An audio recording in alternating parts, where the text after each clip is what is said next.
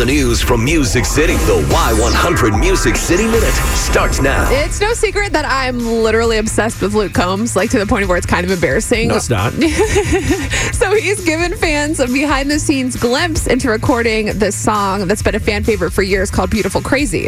It's one of the five new tracks that's on his upcoming deluxe album. This one's for you too. The way that she dances, ain't afraid to take chances, and wears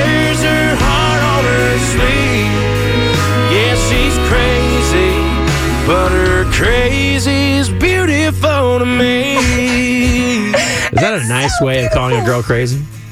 Yeah, probably. All right, cool. But don't ruin it for me. Oh, it's Oh, such sorry, a sorry. sweet Anyway. song. So he has no hat on in the video. It's like broken down. They're recording it in Nashville's Blackbird studio. It's just like I don't even know how to so he's describe it. literally stripped down because he's not wearing a hat. Yes, Gotcha. it's just amazing. It's so magical. It's going to give you goosebumps. You got to go watch it. It's on our Y100 Facebook page. The album is This One's For You Too. It'll hit stores June 1st.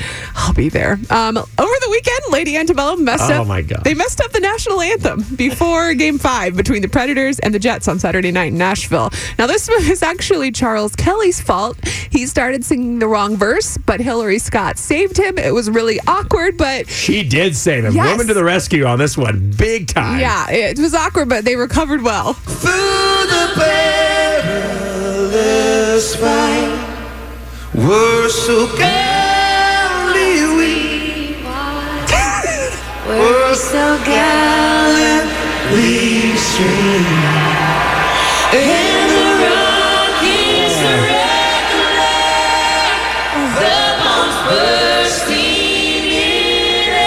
Please tell me you posted this video. I did. All I so did. I had to say this.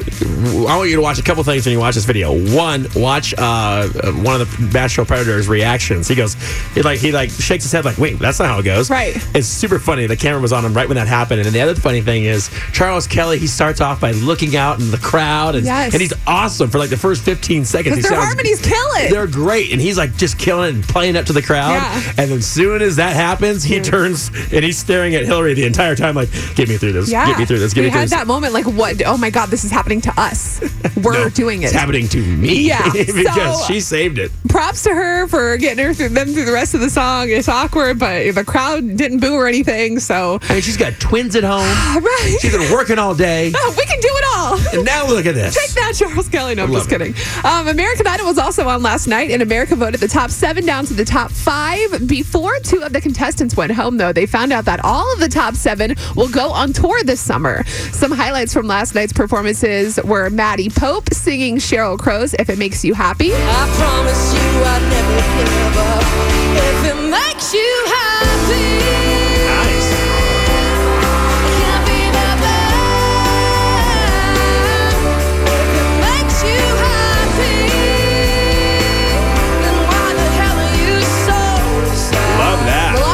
because she, apparently she's versatile. But my favorite on the show is Gabby Barrett. She is mainly a country singer, but now she's really um, expressing herself in all these different genres. She's saying, "How Come You Don't Call Me Anymore" by Prince. Sometimes it feels like I'm gonna die. But if you don't call